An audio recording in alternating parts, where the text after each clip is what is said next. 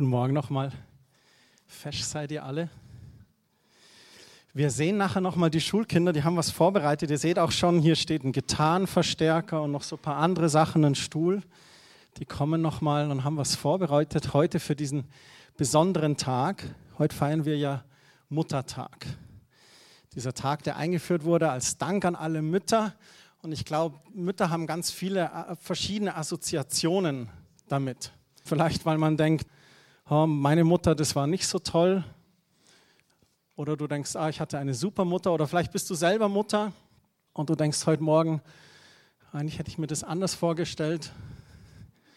Irgendwie hat ein Geschenk oder Blumen oder keiner hat Semmeln geholt. Oder vielleicht bist du heute Morgen hier ganz dankbar und sagst, oh, heute Morgen war super. Frühstück, Blumen, war schön. Viele tun sich auch ganz schwer, Familie Brandner einen schönen Morgen. Super gut. Manche tun sich sehr schwer damit. Manchen, manche Frauen durften es nie erleben, Mutter zu sein. Ich kenne Personen, die gehen am Muttertag nicht in die Gemeinde, weil sie es nicht packen. Der Schmerz ist zu groß. Auch das gehört zu solchen Tagen dazu. Und manche sagen vielleicht auf Muttertag pfeifig, ich lege Wert darauf, dass unter dem ganzen Jahr die Mutter geehrt wird dass man da was Gutes tut für die Mama. Naja, also in zehn Tagen ist ja auch Vatertag, ne? Wollte ich noch. Also, falls der Muttertag jetzt nicht so lief, das war die Probe für den Vatertag. Das Thema heute ist von Generation zu Generation. Ihr seht auf dem Bild hier diesen Staffelstab, der weitergegeben wird. Ich möchte darüber reden, was es heißt, was bedeutet es von Generation zu Generation. Ich möchte einsteigen mit zwei Bibelstellen. Die eine ist aus dem Hebräerbrief, Kapitel 13, Vers 8. Da heißt es, Jesus Christus ist und bleibt derselbe. Wie er gestern war, so ist er auch heute und so wird er für immer und ewig bleiben. Hier wird eine Aussage gemacht über die Zeiten, die Vergangenheit, die Gegenwart und die Zukunft. Der Schreiber vom Hebräerbrief sagt hier, Jesus Christus bleibt immer derselbe. Er war in der Vergangenheit, wie er ist, er ist in der Gegenwart so und er wird in der Zukunft so sein. Mit anderen Worten, du kannst dich darauf verlassen. Das, was er gesagt hat, dazu steht er. Er ist derselbe, er ändert sich nicht. Und Jesaja 41 in Vers 4, da heißt es noch, wer steht dahinter, wer bewirkt das alles? Es ist derselbe, der von Anfang an die Geschichte der Menschheit gelenkt hat, ich, der Herr. Also von Anfang an der Geschichte der Menschheit war er da. Vor der ersten Generation war ich schon da und auch bei der letzten bin ich noch derselbe. Unser Gott ist derselbe in allen Generationen und er geht mit uns durch die Generationen. Schon vor der ersten Generation, schon vor Adam und Eva war er da und hat sich zu ihnen gestellt als erste Generation. Und er sagt, auch bei der letzten bin ich noch derselbe. Also bei deinen Ur, Ur, Ur, Ur, Ur, Ur, Ur, Urenkeln wird er noch derselbe sein. Ich glaube, Gott denkt in Generationen und Gott sieht auch, wie eine Generation der nächsten vorlebt und ein Erbe weitergibt. Gott sieht deine Großeltern, deine Eltern, deine Kinder und deine Enkelkinder. Ich glaube, Gott denkt nicht kurzfristig, er denkt langfristig. Wir alle haben diese drei Zeiten in unserem Leben. Wir alle kommen irgendwo her. Das ist hier hinten unsere Vergangenheit. Wir alle leben im Jetzt, heute Morgen in der Gegenwart. Und wir alle gehen wohin. Das heißt, wir alle werden eine Zukunft erleben. Man könnte sagen, ich habe eine Vergangenheit, ich lebe in der Gegenwart und ich bin jetzt mal ganz mutig, ich bestimme die Zukunft. Denn darum geht es mir heute Morgen. Ja, Christian, wie kannst du sagen, dass du die Zukunft bestimmst? Das hast doch du nicht in der Hand. Naja, genau das wollen wir heute gemeinsam erörtern. Es gibt ja so Überbegriffe für das, was man der nächsten Generation weitergibt. Man kann das Bildung nennen oder Unterricht oder in einem Wort Kindererziehung. Alles, was man so den Nächsten weitergibt. Und ich möchte hier gleich eine Klammer aufmachen, weil wenn wir heute über von Generation zu Generation reden, dann spreche ich nicht nur über dich als Eltern und deine Kinder oder vielleicht deine Enkelkinder, sondern dann spreche ich auch darüber, dass du zum Beispiel in der Arbeit den Jüngeren dort als Generation etwas weitergeben kannst. Also selbst wenn du kinderlos bist, gibt es trotzdem eine junge Generation, die auf dich schaut, die dich beobachtet, die deinen Charakter anschaut, die sieht, wie du in der Arbeit bist, wie du im Sportverein bist, wie du Dinge tust. So jeder von uns, selbst wenn du keine eigenen Kinder hast, ist eigentlich Vorbild für die kommende Generation.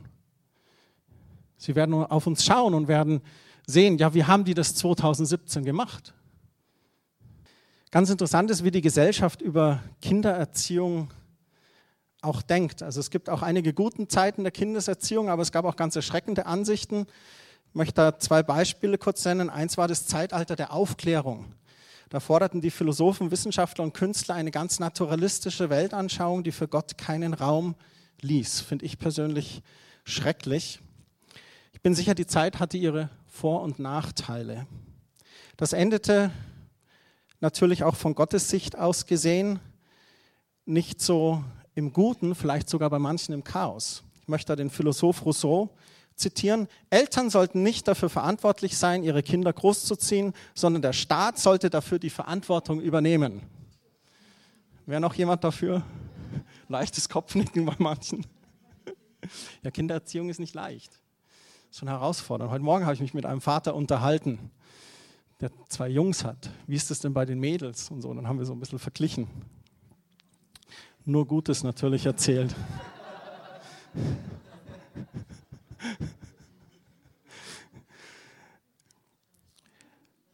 Auf die Zeit der Aufklärung, da folgte zum Beispiel der Existenzialismus.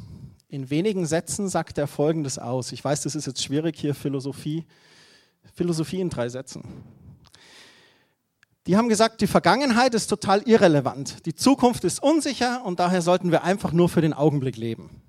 Denk nicht zu viel darüber nach, welche Konsequenzen deine Handlungen für die nachfolgenden Generationen haben.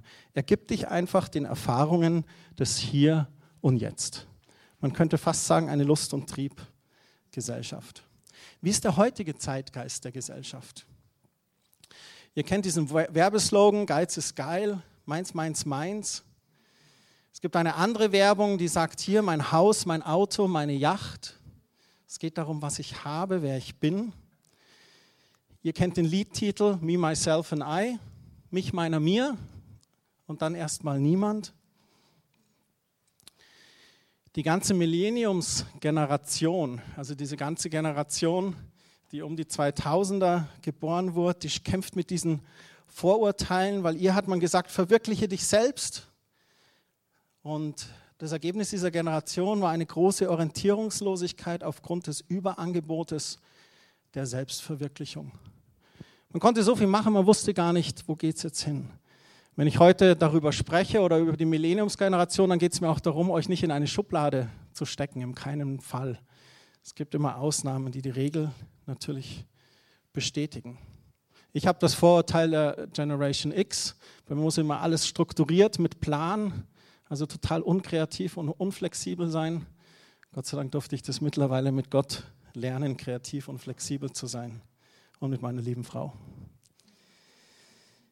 So, wer ist jetzt eigentlich verantwortlich für die junge Generation? Wen können wir in die Pflicht nehmen? Da habe ich ein Zitat von einem Trendforscher, Matthias Horks. Er sagt, viele Gewalt- und Verwahrlosungsprobleme hängen längst nicht mehr mit autoritären, schlagenden Vätern und Müttern zusammen, sondern vielmehr mit schwachen, abwesenden, weichen, konturlosen Vätern und Müttern, die nicht mehr in der Lage sind, Normen und Gesetze zu setzen und Orientierung zu bieten. Ja, starke Aussage eigentlich, gell? Und da ist die Gesellschaft wirklich echt herausgefordert. Und die Gründe dafür sind ganz unterschiedlich. Oft sind es soziale Schichten. Oft sind es arme Eltern mit vielen Kindern, die, die herausgefordert sind, quasi für Brot und, und Dach über dem Kopf zu sorgen und wo beide Elternteile einfach arbeiten. Und ich glaube, das kennt jede Gesellschaftsschicht heutzutage. Vor 30 Jahren war das noch so, da hat einer gearbeitet und der andere konnte zu Hause sein. Und das ist heute finanziell gar nicht mehr möglich. Es geht gar nicht mehr oft, dass nur ein Elternteil arbeitet. Außer du hast einen super Job. Dann ist das natürlich auch schön. So, was kann man jetzt tun? Ich habe vorhin das gelesen mit diesem Existenzialismus und ich bin der Meinung, dass die Vergangenheit gar nicht irrelevant wurde. Im Gegenteil, ich glaube, man sollte und muss aus ihr lernen. Auch aus den Vorbildern der Eltern und Großeltern. Auch wenn es herausfordernd ist. Wenn du sagst, oh mein Vater, wenn ich an den denke, oder meine Großeltern, ich weiß gar nicht. Aber ich glaube, jeder von uns hat in den Eltern und Großeltern schon auch Vorbilder. Weil so schlecht können die gar nicht gewesen sein, als dass sie dir kein Vorbild waren. Jetzt muss ich hier was holen. Ich habe hier einen Hut aus der Hutmacherei Meiser. Also was richtig Schönes. Was sagst du? Ja, hat er. Der Hut hat meinem Opa gehört. Und äh, der seit äh, 31 Jahren ist er verstorben. Ähm, Kriegsgeneration im Krieg gewesen, nach dem Krieg geflüchtet. Meine Mama ist 42 in Oppeln geboren und am Kriegsende sind sie dann zurückgeflohen, quasi wirklich in diesen, äh, diese Menschentracks wirklich nur zu Fuß darüber, sind dann in Köln gelandet, irgendwann nach, noch von Köln nach Stuttgart, Weiblingen gekommen und da in Weiblingen haben sie ein Häusle gebaut. Schaffe, schaffe, Häusle baue. Und äh, er hatte einen Garten und er hat es geliebt, im, im, Garten zu sein. Ich kann mich an den Garten noch erinnern, da war links die Wiese und rechts ging es von vorn bis hinten nur mit Rosen. Ich glaube, der hat irgendwie so 60, 70 Rosenstöcke gehabt. Und so habe ich meinen Opa in Erinnerung mit diesem Hut. Und als dann das Haus, meine Oma auch verstorben war, habe ich gesagt, den Hut, den nehme ich mir mit. Warum erzähle ich das? Meine Oma mütterlicherseits, die war Hutmacherin. Ähm, der Hut ist jetzt nicht ähm, von ihr. Aber sie war Hutmacherin und meine Oma, die hatte Jesus von Herzen lieb. Und meine Oma, die hat gebetet für ihre Kinder und für die Enkelkinder. Und die hat mir dann immer Sachen zugeschickt. Es gab so ein Jugend liest die Bibel, so ein Quartalsheftchen, das hat sie mir immer zugeschickt, wo ich so 12, 13 war. Und es kam dann immer und für mich war das eher so, oh, ich habe jetzt irgendwie andere Interessen und dann hat sie manchmal angerufen, dann hat sie, hier ist der Christian da, ja hallo, wie, ja, hast du gelesen? Hast du heute gelesen? Nee, habe ich nicht, Oma. Und dann habe ich immer, wie Jugendliche das so machen, gell? dann liest du fünf Tage an einem Tag und dann oh, war das Gewissen beruhigt. Ähm, aber im Prinzip hat sie ganz viel geistlichen Samen gesät, auch durch ihre Gebete. Und als meine Mama in der Krankheitsphase war, war sie diejenige, die gesagt hat, du, da in München gibt es eine Gemeinde, die beten für Kranke, die werden geheilt. Und so sind wir, meine Mama und ich, 1991 zu einer Freikirche hier im Münchner Osten gekommen. Und dann ging der Weg weiter. Da wurde ein Same reingelegt durch meine Oma in mein Leben. Ich freue mich, sie eines Tages wiederzusehen. Wir werden dann feiern. So, es gibt Vorbilder.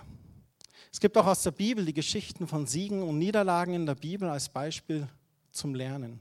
Im Alten Testament, da gab eine Generation immer der nächsten durch Erzählungen weiter, was sie von Gott kannte.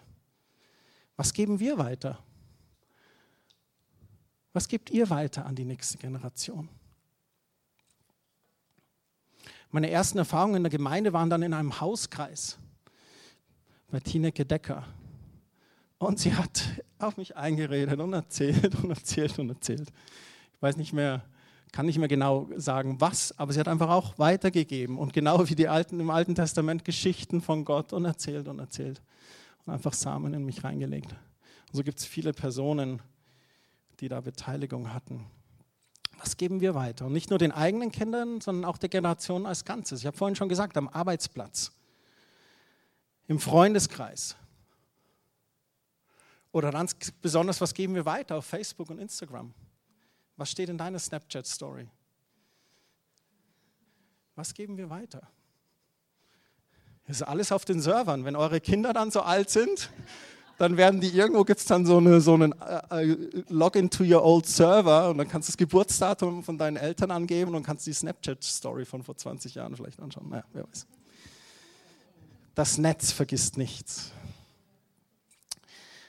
Vorhin hieß es, die Zukunft ist unsicher, das glaube ich nicht, wenn wir in sie investieren. Deswegen habe ich vorhin gesagt, ich bestimme die Zukunft. Durch meine Investition in die nächste Generation habe ich eine Auswirkung, wie die Zukunft sein wird. Deine Kinder und Enkel sind die Zukunft. Da habe ich jetzt eine lustige Story auch. Wir saßen mal an äh, Weihnachten in der Trambahn mit meinen Schwiegereltern und dann sitzen wir so und dann waren gegenüber waren so zwei äh, Punks gesessen, irgendwie mit Ketten und bunten Haaren und Doc Martens und Bierflaschen in der Hand und dann sagt mein Schwiegervater zu mir, schau mal, da drüben sitzt deine Rente.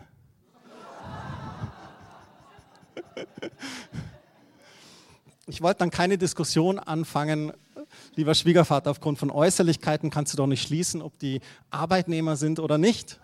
Man kann das ins Positive drehen. Ja, das ist meine Rente. Was investiere ich in diese Generation, die meine Rente zahlt? Habt ihr so schon mal nachgedacht? Was gebe ich weiter? Was gebe ich denen? Du beeinflusst die Zukunft deiner Kindeskinder und auch deiner Kinder durch das, was du weitergibst. Man sagt ja wieder Vater, so der Sohn. Jeder von uns hat so diese Züge in sich, positive und negative. Wenn dann jemand zu dir sagt, Mai, das war jetzt wie dein Vater, dann geht in mir der Film ab, ja, positiv oder negativ. Das Schöne ist, genieß das Positive, was du mitbekommen hast. Und das Negative, das verarbeite einfach mit Gott. Es ist möglich. Charakteränderung ist möglich mit Gott. Und beim Frauentreffen spricht er ja über Veränderung. Herzliche Einladung. Werbeblock Ende. Dann haben wir vorhin gesagt, dass man so für den Augenblick lebt, nur für sich. Ich glaube, es ist wichtig, dass man für den Augenblick so lebt, dass die nächste Generation einen Nutzen davon hat. Welche Konsequenzen hat dein Leben? Welches Erbe hinterlässt du? Welche Wellen hinterlässt das Fahrwasser deines Lebensdampfers? Stell dir dein Leben vor wie so einen Dampfer oder eine Yacht, die so durchs Meer pflügt. Und die, die dir folgen, was geht da ab? Ist jemand, der Wasserski schon gefahren ist? Oder surfen? Genau. Was geht hinter deinem Lebensdampfer ab? Die Generation hinter dir, sind die am Surfen oder Wasserski fahren auf deinen Wellen? Oder ertrinken die in deinen Bugwellen? Was passiert mit denen? Es gibt eine schöne Bibelstelle in Sprüche 27, Vers 18. Wer seinen Feigenbaum pflegt, der kann die Früchte ernten. Wer sich für seinen Herrn einsetzt, der findet Anerkennung. Wir müssen das pflegen, was hinter uns ist. Der Peter Hane hat gesagt, da brauchst ganz viel Mut für. Nicht nur geht es um unsere eigene Einstellung, sondern es geht auch darum, dass wir in einer Welt um uns herum leben, die herausfordernd ist. Weil die Welt sagt eben besser, höher, weiter. Das geht schon im Kindergarten los. Kinder können nicht mehr Kinder sein im Kindergarten. Die müssen da schon schreiben und rechnen können, damit der Übertritt fürs Gymnasium gesichert ist. Und wenn das arme Kind ein Realschulkind hat, Pech gehabt. Wenn deine Eltern dich durchprügeln wollen, es ist echt so, es ist grausam manchmal, auch der Vergleich. Dann mit, mit unseren, wir haben das mit den eigenen Töchtern miterlebt, auch in, in der Grundschule dann, in der vierten Klasse. Wer geht aufs Gymnasium, wer nicht? Und Kinder können dann auch grausam sein. Gehst, du gehst auf die Realschule? Bist du blöd. Passiert leider alles, aber es sind Kinder. Ne? Aber da kommt so viel Druck von außen und auch eine Herausforderung, nach einem biblisch orientierten Lebensstil zu leben. Peter Hane ist ja bekannt dafür, dass er gern gegen den Strom schwimmt. Peter Hane hat Folgendes gesagt, hier ist der entschlossene Mut entschiedener Christen gefragt. Sie müssen die Konfrontation mit dem Zeitgeist und seiner Kultur aufnehmen und nicht die Phrasen der Trendpropheten nachbeten. Finde ich klasse. Das erfordert einen kompromisslos radikalen, an der Bibel orientierten Lebensstil. Nur so können Christen zur Erneuerung unserer Gesellschaft beitragen. Und den letzten Satz finde ich gut. Nur so können Christen zur Erneuerung unserer Gesellschaft beitragen. Wir Christen können die Gesellschaft prägen und sogar auch erneuern. Stell dir vor, wenn alle Christen den Mut haben, zu Jesus zu stehen, am Arbeitsplatz, im Bekanntenkreis, im Sportverein, wo immer du bist, und dein Christsein auch lebst. Christsein hat einen wunderbaren Automatismus, denn da, wo du Gottes Samen siehst, da wacht er über diesen Samen, dass er gute Frucht hervorbringt. Und das ist klasse. So, wenn du da 100% nachfolgst, wirst du Segen erfahren. Jesus hat kein pinkes Christsein versprochen. Er hat gesagt, in der Welt habt ihr Trübsal, aber seid getrost, ich habe die Welt überwunden. Du wirst durch Höhen und Tiefen gehen. Ich bin auch schon durch Täler geschritten. Aber selbst im Tal des Todesschattens bist du bei mir, dein Stecken und Stab trösten mich. Aber wir können zur Erneuerung der Gesellschaft beitragen. Ich habe eine Statistik gelesen, da kam Folgendes heraus. Kinder gläubiger Eltern sind in ihrem späteren Leben besser vor Orientierungslosigkeit geschützt. Und Kinder gläubiger Eltern können Krisen besser meistern. Rebecca hat es mal zu uns gesagt. Wenn ich euch nicht hätte oder meinen Glauben nicht hätte, wüsste ich nicht, wie ich da durchgegangen wäre, durch meine persönliche Krise. Rituale wie das Abendgebet stabilisieren Kinder emotional. Ist das nicht cool? Rituale wie das Kindergebet. Magst du emotional stabile Kinder haben? Bet einfach abends mit ihnen. Statistisch bewiesen, wissenschaftlich. Finde ich klasse. Rituale wie das Kindergebet stärken Kinder emotional. Herrlich. Ich liebe solche Sätze. Und jetzt pass auf, die Großeltern als Vorbilder und Vertrauenspersonen im Glauben dürfen nicht unterschätzt werden. Amen. Sehr gut. Das finde ich so klasse. Die Großeltern als Vorbilder. Und da sitzen wir Eltern alle im selben Boot. Es tut mir leid, ich habe es auch schon erlebt. Als Eltern hat man einfach, da gibt es Zeiten, sage ich mal so, da haben die Eltern den, den geringsten, den kleinsten Lautsprecher, sagen wir mal so wenn sie dann verliebt sind, dann ist der Cloud-Sprecher auf Mute. Dann hören die gar nichts mehr. Aber wenn dann die Großeltern mal was sagen, also ich habe das schon erlebt, Großeltern sagen einen Satz und dann, ja, stimmt eigentlich, oder dann wird danach gelebt und du denkst, ja, da redst du jahrelang hin. Aber ist toll, finde ich gut.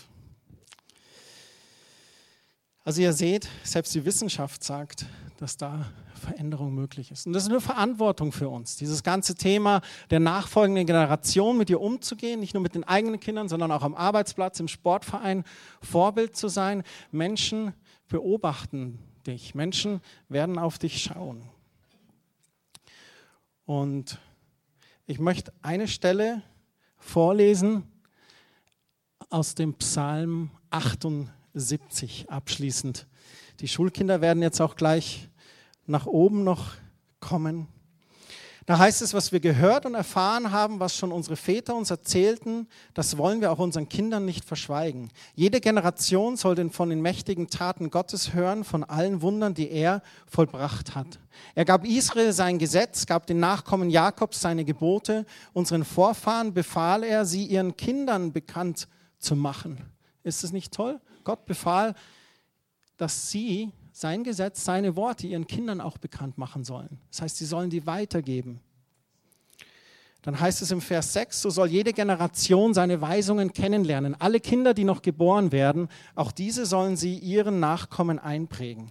Sie alle sollen auf Gott ihr Vertrauen setzen und seine Machttaten nicht vergessen. Was er befohlen hat, sollen sie tun und nicht so handeln wie ihre Vorfahren, die sich gegen Gott auflehnten und sich ihm widersetzten. Sie waren untreu und unbeständig.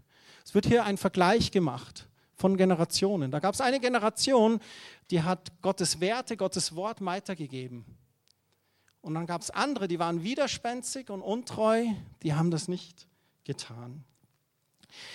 In der revidierten Elberfelder Übersetzung, da heißt es, damit sie nicht würden wie ihre Väter ein widersetzliches und widerspenstiges Geschlecht, ein Geschlecht, dessen Herz nicht fest war, und dessen Geist nicht treu war gegen Gott. Da wird gesprochen über Rebellion, über ein stolzes Herz, ein geteiltes, untreues Herz. Deswegen ist es so wichtig, dass wir eine Generation sind, die der nächsten Generation richtig vorlebt. Dass wir nicht widerspenstig gegen Gott sind, dass unser Herz nicht stolz ist, dass wir nicht untreu gegen Gott sind, sondern dass wir Gott gehorsam sind, dass wir demütig sind vor Gott, dass wir erlauben, dass er das Sagen hat in unserem Leben, wie wir heute gesungen haben, I surrender. Ich gebe mich hin, ich ergebe mich eigentlich, die weiße Flagge. Nicht mein Wille, dein Wille soll geschehen. Und ein gefestigtes Herz, ein weiches Herz, kein stolzes, steinernes Herz oder wo eine Mauer aufgebaut ist oder Stacheldraht drum ist, rum ist, wie wir letzten Sonntag gesagt haben, sondern ein weiches, offenes Herz. Und ein treues Herz. Gott treu zu sein, ohne Kompromisse zu leben und da Vorbild zu sein. Unser Vorbild und Lebensstil, die Erziehung, die wir unseren Kindern vorleben, die bestimmt die nachfolgende Generation. Unser Vorbild wird ihnen die Werte zeigen, die uns wichtig sind. Und diese Werte werden sie für das Leben festigen. Und da möchte ich uns ermutigen, dass wir gute Werte vorleben. Und das nicht unbedingt durch, durch Strenge oder durch von oben herab, sondern sie als Persönlichkeiten wahrnehmen und hauptsächlich das selber vorleben. Manchmal habe ich das Gefühl, dass sich die ältere Generation bei der jungen Generation den Mund fusselig redet. Und ich habe deine Hand gesehen, ich bete für dich, Bruder. ähm, und interessanterweise werden, wird die nächste Generation ganz viel von deinem Vorbild mitnehmen. Sieht die nächste Generation, dass du im Wort Gottes liest? Sieht die nächste Generation, dass du betest? Sieht die nächste Generation, dass du dich entschuldigst? Sieht die nächste Generation, dass du kompromisslos lebst? Sprüche 22, Vers 6, da heißt es, erziehe dein Kind schon in jungen Jahren, es wird die Erziehung nicht vergessen, auch wenn es älter wird. Schon in jungen Jahren gute Werte mitgeben. Ich bin überzeugt davon, dass Familie das Konzept Gottes ist. Ein Kind sehnt sich nach Annahme, Geborgenheit, Liebe, auch nach Grenzen, nach Richtung, nach einem Vorbild, dem es nachfolgen kann. Ich liebe dieses Bild von der Brücke. Eine Brücke, die über ein Tal geht. Und so eine Brücke hat immer ein Geländer, so hüfthoch. So, und es gibt Sicherheit. Dann gibt es manche Brücken ohne Geländer. Das macht dich ganz unsicher. Ich habe zum Beispiel Höhenangst, würde ich über eine Brücke ohne Geländer gehen. Ich würde in der Mitte versuchen, so oder auf allen Vieren irgendwie so rüberzukommen. Und das ist so die, die Erziehung ohne Werte, ohne Richtung, laissez-faire vielleicht, dann gibt es so diese Brücken mit Mauern und Stacheldraht. Und da musst du auch vom Rand vorsichtig sein, dass du dir nicht wehtust oder so. Das ist so dieses Autoritäre mit Strafe. Nicht mal Zuckerbrot und Peitsche, sondern Peitsche und Peitsche. Ist auch nicht gut. Wichtig ist dieser mittlere Weg. Und gesunde Grenzen geben. Wir werden dir dankbar sein. Wie bin ich jetzt darauf gekommen? Naja, für irgendjemand wird es wohl gewesen sein.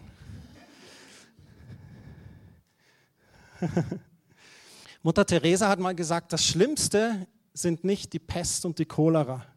Das Schlimmste ist, von niemandem beachtet und geliebt zu werden.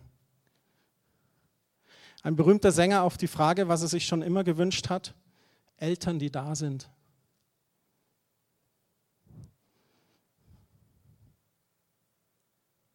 Letzte Worte eines zum Tode verurteilten ich wäre so gerne für jemanden nicht überflüssig gewesen.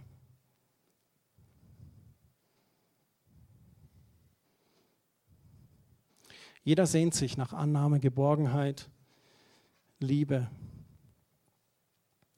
Und ich glaube, es ist wichtig, dass wir als Generation das Gefühl dafür nicht verlieren dürfen, was es bedeutet, Familie zu sein, Werte vorzuleben.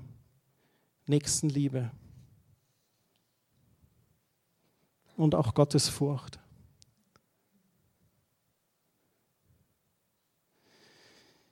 In der Familie, da erlebt man auch zum ersten Mal das, was für ein gesundes Selbstwertgefühl so notwendig ist. Das Gefühl, dass wir es wert sind, geliebt zu werden. Egal was wir tun, einfach wir sind geliebt für der, der wir sind. Das Gefühl auch, dass wir dazugehören. Wir sind kein Außenseiter, wir sind Teil von etwas.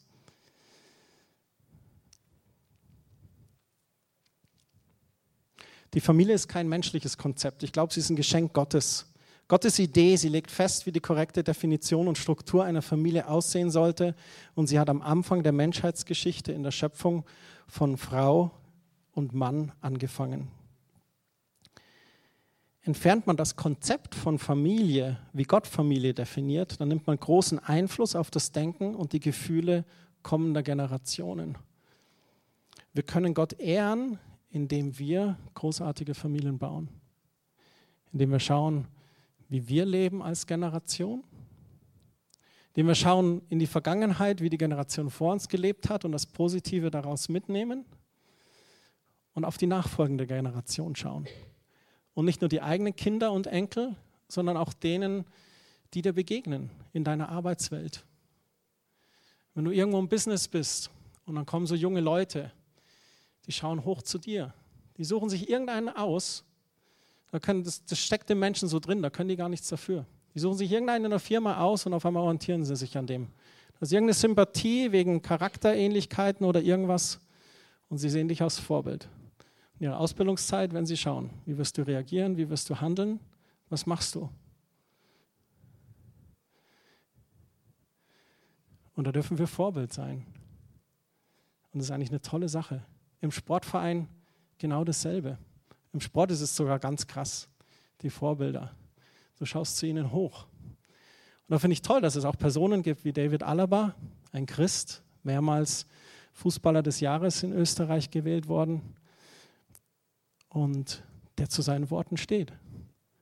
Und das finde ich klasse. Es ist ein Genuss, in seinen Snapchat- oder Instagram-Story reinzuschauen. Er postet da Bibelstellen und Gebete und sagt, er gibt Gott alle Ehre bei dem, was er tut. Finde ich klasse.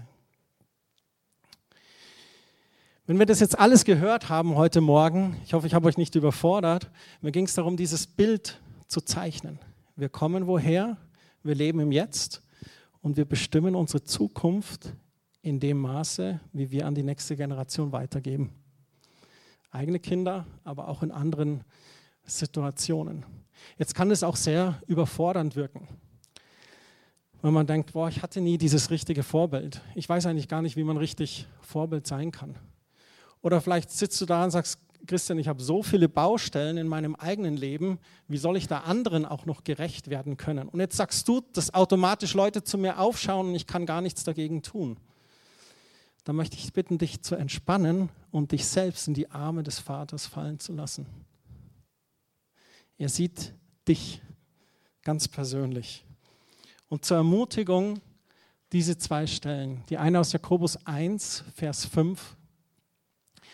Falls jemand von euch nicht weiß, was der Wille Gottes in einer bestimmten Sache ist, so soll er um Weisheit bitten. Ihr wisst doch, wie reich Gott jeden beschenkt und wie gerne allen hilft, also würde auch euer Gebet erhören. Wenn du herausgefordert bist mit den eigenen Kindern, bete für sie. Bete für sie. Stürm Gottes Thron. Und wenn dir Weisheit mangelt, dann bitte Gott, er gibt sie dir. Bet vor allem, dass Gott dir hilft, deine Kinder mit seinen Augen zu sehen. Bitte Gott, dass er dir Mut schenkt, deine Kinder einerseits loszulassen, sodass wir nicht in diesen Fluch des Helikopterelternsein kommen, ihnen alles aus dem Weg zu räumen, und dann stehen sie mit 25 im Leben und sind so herausgefordert, dass sie nicht mal selber die kleinen Steine aus dem Weg räumen können. Es ist ganz wichtig, dass wir ihnen ein paar Steine stehen lassen, an denen sie lernen können. Nicht zu sagen, hey, warte, ich räume den Weg, ich räume den Stein für dich zur Seite. Nee, nee. Sondern sagen, hey, komm mal mit. Jetzt nimm den Stein, ich zeige dir, wie es geht. Ihnen beizubringen. Und auch nicht nur loszulassen, sondern ihnen auch zur Seite zu zu stehen. Die tollsten Gespräche habe ich mit meinen Töchtern, wenn ich sie nachts um zwölf irgendwo mit dem Auto abhole. Da sind die redselig, außer sie sind ganz müde. Ein offenes Ohr, Ein offenes Ohr, ohne gleich immer einen Rat zu haben. Sehr herausfordernd. Die zweite Bibelstelle, er selbst bewirkt ja beides in euch, den guten Willen und die Kraft, ihn auch auszuführen.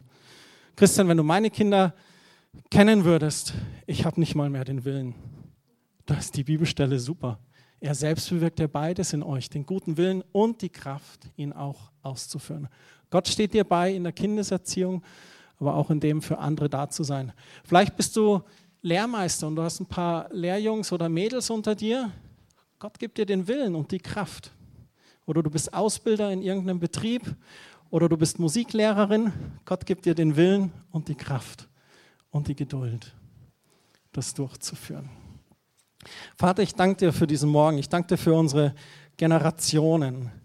Ich danke dir ja für das Jetzt, in dem wir leben. Und ich bitte dich, dass du uns hilfst, alle unser Jetzt so zu leben, dass wir Vorbild sein können für die nachkommende Generation. Hilf uns nach deinen Maßstäben zu leben und auch nach ihnen zu handeln, Herr Jesus. Schenk uns Liebe für die nachkommende Generation. Schenk uns Verständnis für sie. Lass sie uns mit deinen Augen sehen und gib uns die Kraft und die Geduld, gute Vorbilder, gute Eltern zu sein. Und Herr, ich bitte dich auch, dass du uns die vorangegangene Generation nicht vergessen lässt. Die Junggebliebenen, die Silver Liners, die den Weg bereitet haben in so vielen Bereichen.